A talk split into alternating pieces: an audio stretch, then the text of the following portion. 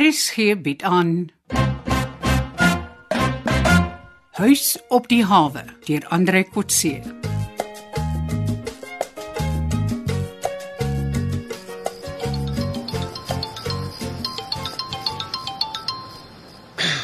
Waar is die? Ah. A- a- Hallo Anton wat praat? Naand Anton, Serena hier, hoe gaan dit met julle? Alles reg hier? Uh wat het jy toe besluit om met ehm um, uh Boelie se uitnodiging te maak? Ek het dit aanvaar en gisterand al met hom gesels. Ek sê jou môre vertel. Um, O. Wat maak julle môre? Ehm um, wel e- ek gaan see toe. Japie sal maar hier rond wees. Ah, oh, kan ek saamgaan? Na, Natuurlik. Uh, wil jy weer gaan snorkel? Ja. En as jy my nie saamvat nie, vra ek vir Poelie. O, Ja, hy gaan in elk geval reguit na die skuimrots toe en ek verstaan. Julle wil eintlik diepsee toe gaan om te gaan vang. jo, ek sê vir jou nê. Nee. Dit lyk my jy kom beter reg met jou nuutste vissermaats met ons. Jy beter pas op, ons sal jaloers raak. Nee, ek maak 'n grap. hy het ook al beklemtoon dat hy nie toiletfasiliteite op sy boot het soos die blou blits nie. O, Ja, so hy weet daarvan. Min weet hy dat ons dit spesiaal vir jou gebou het toe ons gehoor het hier kom 'n dame aan boord. Ah, oh, regtig. Ek voel al meer geëerd. Uh dan sien ek jou môre 7uur op die kaai. Temperatuur 15 tot 25 grade môre, redelik windstil. Dankie. Sien jy dan. Ooh, sy steur haar man min aan my advies. Was dit Rina? Ja, sy wil môre weer saam gaan see toe. Kan ek saamgaan? Hoekom wil jy saam gaan? Ek was saam toe hierdie hommeltuig nodig gehad het. Hoekom is ek nou skielik nie welkom? Niemand sê jy is nie welkom nie. Dit is net vreemd dat jy wil saamgaan as jy nie saam snorkel of visvang nie. Dis al wat môre gaan gebeur op die see. Ek wil saamgaan om Rina te beskerm. Japie, Ja, ek dink ek en Nigel sal regkom. Dankie. Ek weet van bedreigings, Anton, wat haar pla. Julle weet nie daarvan nie. Regtig? Maar dalk moet jy vir ons sê daarvan. Sy is absoluut onskuldig, onkundig en kwesbaar. En hoekom sê jy so? Sy het mos vanmôre haar laptop vir my gegee om skoon te maak van ongewenste goed. Ek weet daarvan ja, en hoe kon jy kwesbaarheid aflei van haar laptop? Haar e-posse, Facebook en Twitter bewys sy's kwesbaar teen mense soos Boelie Prinsloo. Hoe so? Weet jy dat sy gisterand uitgegaan het met die einste Boelie? Ek weet dit toevallig. Sy het my eergister gevra of sy die uitnodiging moet aanvaar. So jy het dit geweet en jy doen niks daaroor. Ek het haar afgeraai om te gaan, maar sy het blykbaar my advies afgelag. Jy sien dis hoekom ek moet saamgaan. Ek moet haar oortuig om nie met daai buffel te speel nie. Japie, ons kan haar raad gee. As sy dan anders besluit, is dit haar keuse. Ons kan niks meer doen nie. Hoe het jy uitgevind van haar date met Boelie? Sy het gisterand na die date vir 'n vriendin 'n e-pos geskryf. En sy sê daarin Boelie is 'n idealistiese entrepreneur. Wel, dalk is hy reg, maar jy het geen reg om haar privaat e-posse te lees nie. Dis hoe ek geleer het van Rina se integriteit. Ja, Sy's broos, onskuldig Anton, sonder 'n enkele swart vlekkie op haar karakter. Japie, dis baie mooi van jou om sulke dinge te sê en jy's waarskynlik reg, maar dis oneties van jou om dit te doen. Mens lees eenvoudig nie ander se e-pos nie en klaar. Dis hoe ek agtergekom het hoe naïef en kwesbaar sy is. Dit is hoekom ek haar wil beskerm. Maar ek is mos nie van plan om haar te kwes nie, Japie. Jy het die onvergeeflike gedoen om haar privaatheid te skend. Kan ek nou môre saamgaan of nie? Nee, jy het gelees wat sy aan haar e-posse vir ander geskryf het. Ek is bang dat jy dit per ongeluk laat glip en dan het sy alle vertroue in ons verloor. Jy lieg, Anton. Jy's jaloers op my en jy wil my weghou van Rina. Dalk. Maar ek is meer bekommerd oor jou agterbakse optrede as oor my jaloesie. Wat gaan jy doen aan Boelie se pogings om Rina van ons albei af te vry? Nie een van ons is al in so 'n verhouding met Rina waar ons bekommerd behoort te wees dat iemand anders haar sal afvry nie. Sy weet nog nie eers Huber broers het albei baie respek vir haar nie.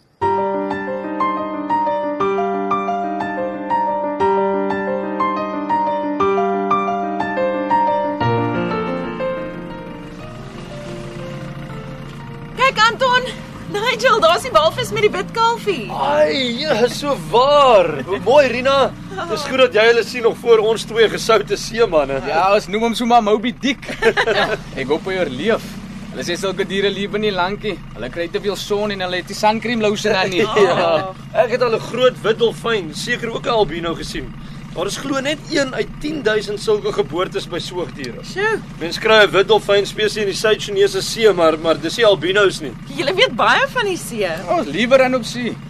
Kan ons weer by daai skynrots gaan snorkel? Ons gaan sodra die stroopers klaar is. Wanneer is dit? Ja, gewoonlik teen die middag. Ons sal op die Hommeltuig se skerm sien as Boelie se rubberboot die Titan 2 terug aan hawe toe. Dis nog 3 uur. Ag, intussen kan ons maar 'n paar visse op die banke gaan vang. Ek en Nigel gebruik die handlyne, maar ek het vir jou 'n visstok gebring as jy wil saamvang. Ja, ah, dankie. Ek sal kyk of ek regkom. Maar moenie worry nie, Rina, ons sal jou help as daar 'n groot aan jou hoek kom.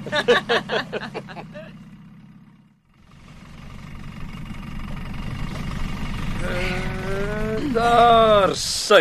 Hier's ons nou. Dis die 5 myl bank. Ek skink vir ons 'n teetjie terwyl Nigel die visgry regkry. So, hoe diep is die see hier waar ons nou is? Ag, ek skat so 10 tot 15 meter. Kan ek gou onder hier op die bodem snorkel? Jy's welkom. Dit is nogal diep, dalk te diep. Nee man, sal ek hierdie vis wegjaag nie? Nee, nee, nee. Hier is gewoonlik skole vis. En miskien, net miskien is hulle nuuskierig as 'n mooi meisie saam swem. Jy lok hulle dalk nader. Wat van haie? Ag nee, wat? Nie sommer gevaarlik is nie. Hier's die baie robben hier en hulle is eintlik die wit daai as 'n kos. As Irina hier sou tee. Ah, dankie. Ja, ons het nog nooit 'n wit haai hier gevang nie. Ek kan nie verstaan hoe julle vissers en die stroopers so gelukkig saam kan bestaan op mooi hawens nie. Ja, jy, jy moet besef dat ons nie eintlik met mekaar kompeteer nie. Jy kan nie perlemoen hier op die banke stroop nie en ons vang nie by die vlak rotse waar hulle stroop nie. Ja, en baie van hulle is my vriende wat saam op skool was. Hulle moet ook maar bestaan maak. Is julle bang vir hulle? Ag nee, nie ek nie, maar Nigel moet maar versigtig wees wat hy sê. Daai klomp is baie Ja, intimiderend. en Rina, jy het self gesien een gehou skiet loop ons as ons in hulle vaarwater inkom. Ja, ek het nog nie vergeet nie, maar Boelie sê hy het eintlik na ons hommeltuig geskiet. Ja, dis dalk waar van die eerste skote, maar later dat die oppervlakte langs die skieboot geskiet. Ja, maar volgens hom was dit steeds omdat hulle en die ander vissers almal teen hommeltuie Ah, is. Ek is nie seker daarvan. En daar's geen goeie rede wat hulle kan gee waarom hulle deur hommeltuie gepla word nie. Ja. En nog minder waarom hulle dink hulle kan op ons skiet om dit te keer. Hmm. Ek hoor jou. OK, so hier gaan ek. Net, net gou kyk of haar visser daaronder is. Geniet dit. Net nou terug. Sy is soos 'n vis in die water. Mens kan sien sy het al gedink. Ja, natuurlike swemmer. Weet sy ons kan nie vis vang solank sy daar onder rond swem nie. Ja, ek ek, ek dink so. Nee, Maar sy behoort nie te lank te wees nie. Op haar diepte kan sy nie lank onder bly nie. Ons kan solank die visgry regkry. Ek sal vir haar 'n stok met hoek, lyn en sinker regkry. Julle is nogal skien op die girl, né? Wag, wag, wat bedoel jy, julle? Jane Zappie. Julle is altyd lekker verlief, né? Hoekom sê jy so? Mense kan hom ons voel met 'n stok. En ek hoor dat Zappie hang dag en nag uit by die huis om vir haar te help met komputers en goed, hè? Ag, almal probeer maar vriendelik wees. Het jy gehoor? Sy sy het al met Boelie ook uitgegaan. Ja, Pauline het my gesê, ek weet nie hoe sy daai man kan trust nie. Toe maar sy sal haar foutjie agterkom. Ja, ek hoop betyds.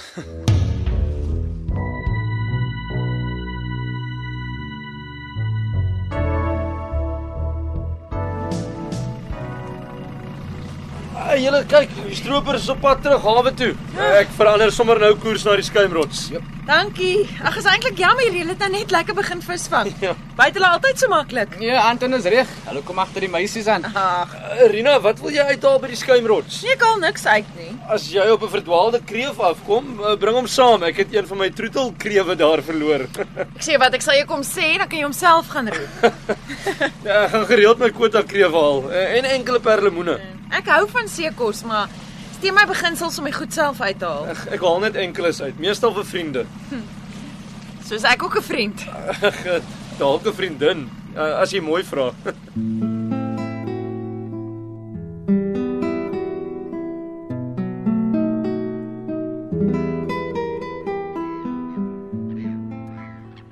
Dankie Anton vir die saamgaan vandag. Natuurlik. Hoorie, ek het tog nie kans gehad om vir jou terugvoer te gee oor my date met Boelie Prinsloo nie. Jy weet met Nigel heeldag op die boot. Uh, Rina, ek- ekskuus tog. Ek sal verkies om nie terugvoer te kry nie. O. Dis vreemd ek tog ons is saam in die ding. Watter ding? Om Boelie Prinsloo se ware motiewe te bepaal en hom te ontmasker as stroper en skurk. Ek het eergisteraand afgekom op sy nuutste projek. Nee nee, wag. Ek ek sou verkies om liewer nie daaroor ingelig te word nie. Kan dit nie glo nie, hoekom nie? D- Dis 'n beginsel. 'n Boelie het jou in sy vertroue geneem en vir jou van sy projekte vertel. Ja. Ek seker hy sal dit nie goedkeur as jy vir my daarvan vertel nie. Okay, miskien nie, Nee, maar Beslis nie. En as jy nou vir my vertel van julle gesprekke, het jy net soveel reg om vir hom van ons gesprekke te vertel. En ek dink nie dis reg nie. Maar Anton, ek is aan julle kant, aan jou kant, aan my tannie se kant. Ons almal weet Boelie is 'n idealis, 'n kansvatter, 'n stroper en 'n skurk. Ek tog hy is my vriend. Rina, hy is 'n man in wie jy genoeg vertroue het om jou uit te gaan. Ek ek ek hoop om jou ook vorentoe nog te vra om met my uit te gaan. En, en as jy nou genoeg vertroue in my het om ja te sê, sou ek verkies dat jy nie die inhoud van ons gesprek aan hom sou oorvertel nie. Maar ek sal mos nooit dit doen nie. Dan moet jy polisie dinge liewer nie vir my vertel nie. Ek tog ons is saam in hierdie saak. Watter saak? om Boelie te keer om sy idealistiese planne vir Mooi Hawens uit te voer. Jy weet, hy wil my tannie, b- vir julle, vir my, ons eie ideale en planne vir ongeluk om sy eie koninkrykie te vestig. Ek dink jy oordryf nou Boelie se mag en vermoëns. As jy dit verklein tot 'n persoonlike geveggie tussen jou en Boelie om my uit te neem vir ete, dan onderspeel en onderskat jy vir Boelie Prinsloo. Miskien is dit my skuld dat ek nog nie vir jou gesê het nie. Wat? Rina, ek ek het geweldige groot respek vir jou, Rina. Ek ek is nie besig met die eerder ideaal om mooi hawens te red nie. Ek ek, ek stoei met die probleem hoe om f- hoe hoe om vir jou te sê ek het jou lief. O, gits. ah, Dit klink baie ernstig. Ja, ek En, en jy beskou my en Boelie se date as 'n groter probleem as Boelie se groter ideale. ek is jammer, Rina. Ek ek het, ek het nooit so oor enige dame gevoel nie. En en die feit dat jy met Boelie uitgegaan het, het my jaloers gemaak en meer ontstel as enige ander saak. 'n Saak wat dalk vir jou groter en belangriker is as ons verhouding. Ek's jammer Anton, maar ek was glad nie bewus van ons verhouding nie. Ek, Dalk dalk moet ons dit eers uitpraat en uitstryk en en uitvind of my liefde vir jou enige kans het. Da- Dan dan kan ons verder veg vir die voortbestaan van die huis en mooi hawens se toekoms. gee Ja, my tyd om daaroor te dink. Dis dis 'n baie persoonlike vraag wat ek eers self sal moet oordink. Mm, Ek is jammer. Ek voel baie gevlei, maar dalk moet ons eers my vakansie bietjie laat loop en en, en werklik begin date. Jy weet dat ons mekaar beter kan leer ken. Ja, ja, ja. k- Kom ons gaan draf weer môreoggend dan dan sit ons hierdie gesprek voort. Ek ek het die meeste van jou geleer toe ons gaan draf het. Ek het ek het van jou en jou familie gehoor met ons draf. Jy weet ek ek jy, jy ken nog nie eens my nederige herkoms en geskiedenis nie. Ja. Ons kan so maak, môreoggend 6uur sal my pas. Ehm um, ek, ek kry jou hier voor die huis. Ag. Ek's nou skoon verward en skaam. Uh, dalk was dit my skielike besluit om met Boelie uit te gaan eet wat die wat die misverstand veroorsaak het. Nee, nee, my liefde vir jou het my het my net so skielik oorval en ek ek het nog nie eers myself herken nie. Toe kom hierdie konflik van prioriteite wat wat jou so ontstel en Nee, ja, Ag, uh dalk is ons albei ontstel. ja miskien. Verskoon my. Um ja, ekskuus. Ek ek het skielike begeerte om na my woonstel toe te gaan. Marina, ek ek's jammer as dit iets is wat ek gesê het. Nee, nee, um ek weet nie, ek wil net ek wil net onder die stort gaan staan en huil. Die, die lewe voel skielik baie ingewikkeld vir my.